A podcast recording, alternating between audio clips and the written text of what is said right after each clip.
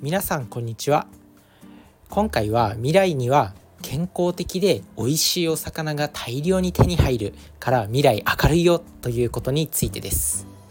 まあ、お魚いると思うんですけどそんな健康的なお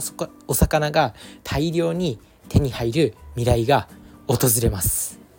まあ近年ね漁獲量の減少とか魚の取りすぎとか言って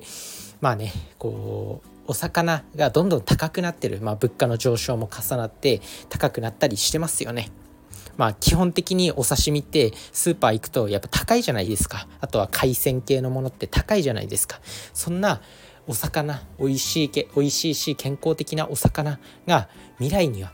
てか未来にはっていうかもうもうすでに始まっているその健康的なお魚が手に入る未来が始まっているということをお伝えしたいです。で今回は、まあ、自分自身がね管理栄養士として普段からこう健康とか食品とかそういうニュースにアンテナを張ってはいるんですけどその中でね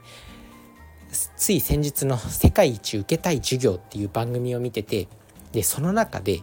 あのゲノム編集をした魚について触れてる場面があったんですよね。で、まあ、ゲノム編集って聞くと、まあ、高校時代の生物学とかなんか理科のイメージを、まあ、覚えてる人は思い出すかなと思うんですけど、まあ、生物の分野ですね遺伝子とか、まあ、そういったところです。でこのゲノム編集をすることによって美味しいお魚が手に入っている未来で手に入る未来が訪れているよということです。で今回ねまあ、ゲノム編集ってまず何何なんだっていうと、まあ、このゲノム編集を行うことによって、まあ、こう肉厚のお魚が育てられるようになったりとかあとはこう特定の栄養素をたくさん含んだお魚を育てられるようになったりとかして、まあ、めちゃくちゃいいんですよね。でこのゲノム編集っていうのはまあ、まずもともと持っている特徴を変える技術になります。例えばこう、まあ、生物で習ったと思うんですけど DNA ってありますよね。あの二重らせん構造のワトソンとクリックが発見したあの二重らせん構造です。よくテレビとかでも、まあ、サンプルのなんかそういう映像が流れたりすると思うんですけどまあそのね DNA まあ、ある特徴と関係した DNA の場所を切るとかするとまあね例えばかさぶたかさぶたありますよね。まあ、怪我した時にこうそこの部分にこうかさぶたができてで治りが早くなるみたいなのかさぶた、まあ、自然治癒の時にあるんですけどそのかさぶたに関係する DNA の場所に例えば丸いかさぶたを作りたい場合あのそこの部分に関してのゲノムを編集することで、ま、丸いかさぶたができるんですよ。だからまあねこうゲノムを編集することによって本当にいろんな特徴を持たせることができる、まあ、今回のお魚に関してもゲノム編集をすることによって、まあ、DNA のちょっとした場所をこう編集することによって特定の特徴、まあ、身がたっぷりの魚とか DHA たっぷりの魚っていうのを人工的に作り出すことができるよっていう。まあ今までもねそういう食品ってたくさんありました。こう遺伝子組み換え大豆とか聞いたことあると思うんですけどあとは品種改良とかねなんかの食なんかの植物と植物を組み合わせて品種改良してできたキャベツですとかなんかそういうのは今までもあったんですけどゲノム編集についてはちょっとこの今までの品種改良とちょっと違うんですよね。でまあねこの今までの品種改良っていうのはこう違う植物同士を交配させたり違う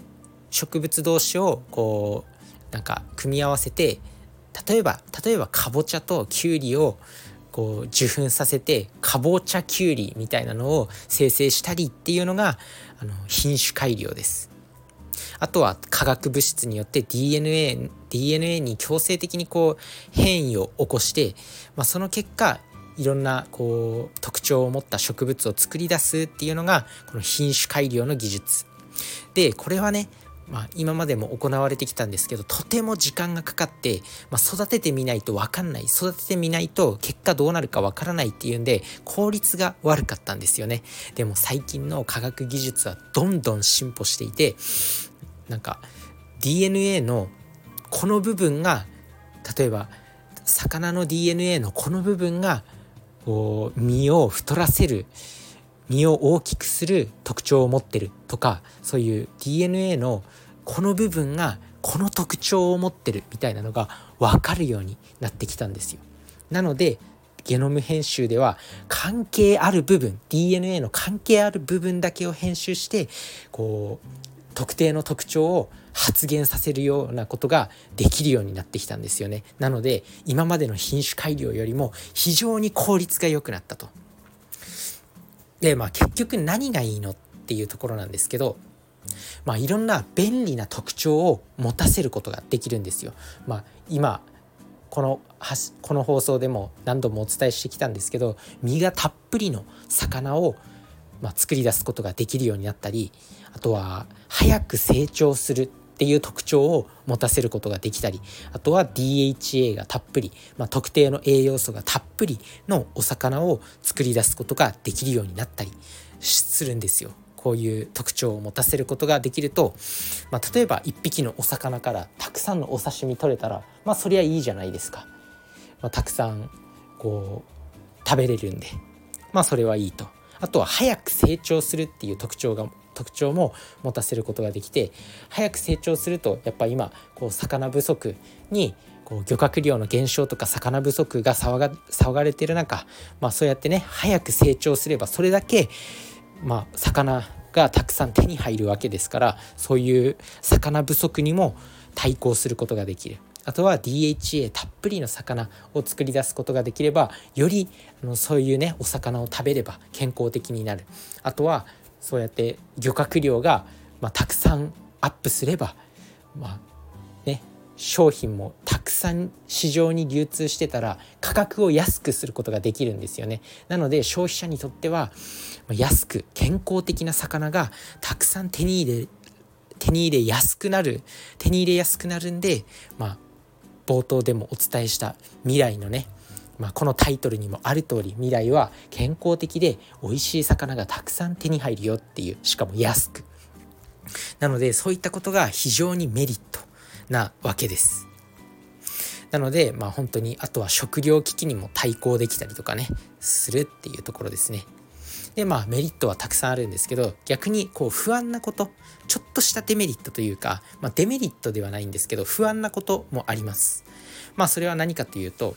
まあ、基本的に人工的にまあ作り出したものなんで、まあ、何があるかわからないっていうところですね。まあ、今までもそういう遺伝子組み換え大豆とか品種改良のものっていうのはあったんですけど何せまだこう研究成果とかなんか人体にどのような影響があるかっていうのは、まあ、もちろん問題ないことは証明されてるんですけど、まあ、まだまだこうデータが少ないというかだからまあ、厳密極論に極論言ってしまえば、まあ、基本的にはもう大丈夫っていうことは大体分かってるんですけどこう極論極論言ってしまえば、まあ、まだこうデータが少なくて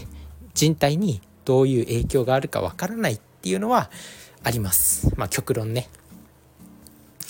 なので、まあ、基本的にでも品種改良された食べ物と変わらない技術ではあるんで、まあ、DNA をそうちょっと編集させてるっていうだけなんで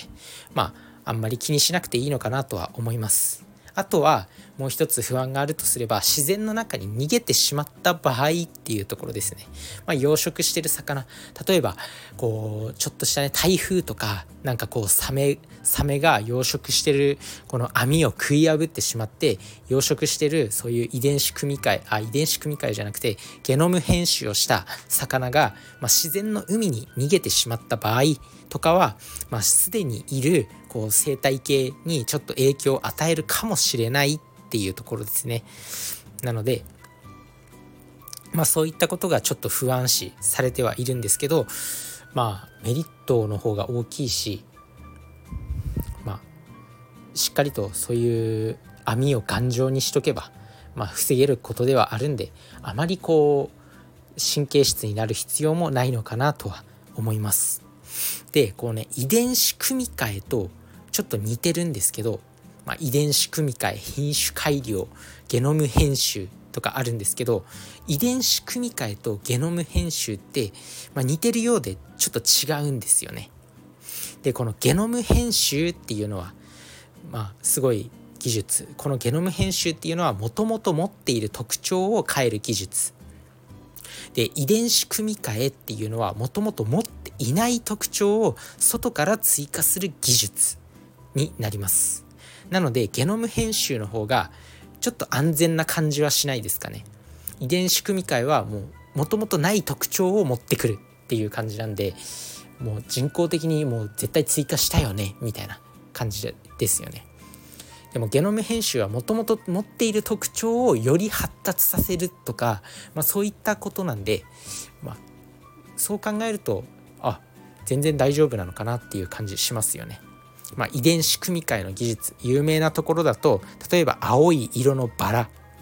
まあ、これは遺伝子組み換えによって作られたものになります。あとは、まあ、海のプランクトンに光るこう海のこうプランクトンからこう海のプランクトンって光るやついるんですよその海のプランクトンの光るタンパク質があるんですね光る特徴を持たせるタンパク質をお花に導入したらこう光る花が作られたっていうのがあるんですけど、まあ、そういったこともう海の生物から陸上の植物にそういう遺伝子を導入するっていうことも可能なんですよね。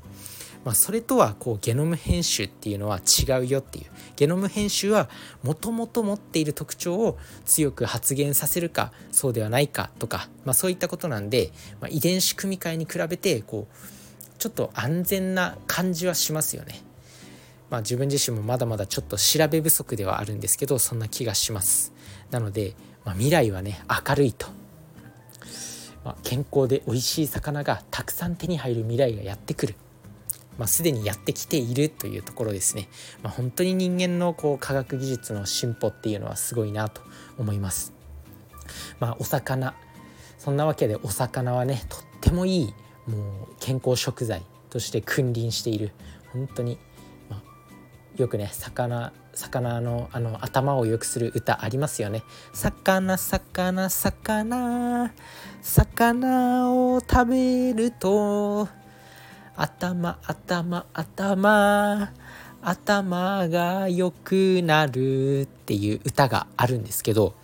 まあねまあ、その歌にもある通り、まあ、魚に含まれる脂質 DHA とか EPA っていうのは本当に脳にいい栄養素だし魚油魚油っていうのは、まあ、血液をサラサラにしたりとか、まあ、動脈硬化を予防したりとかそういったメリットがあるし普通に刺身は良質なタンパク質として非常に優れたものなんで是非これを食べていきましょう。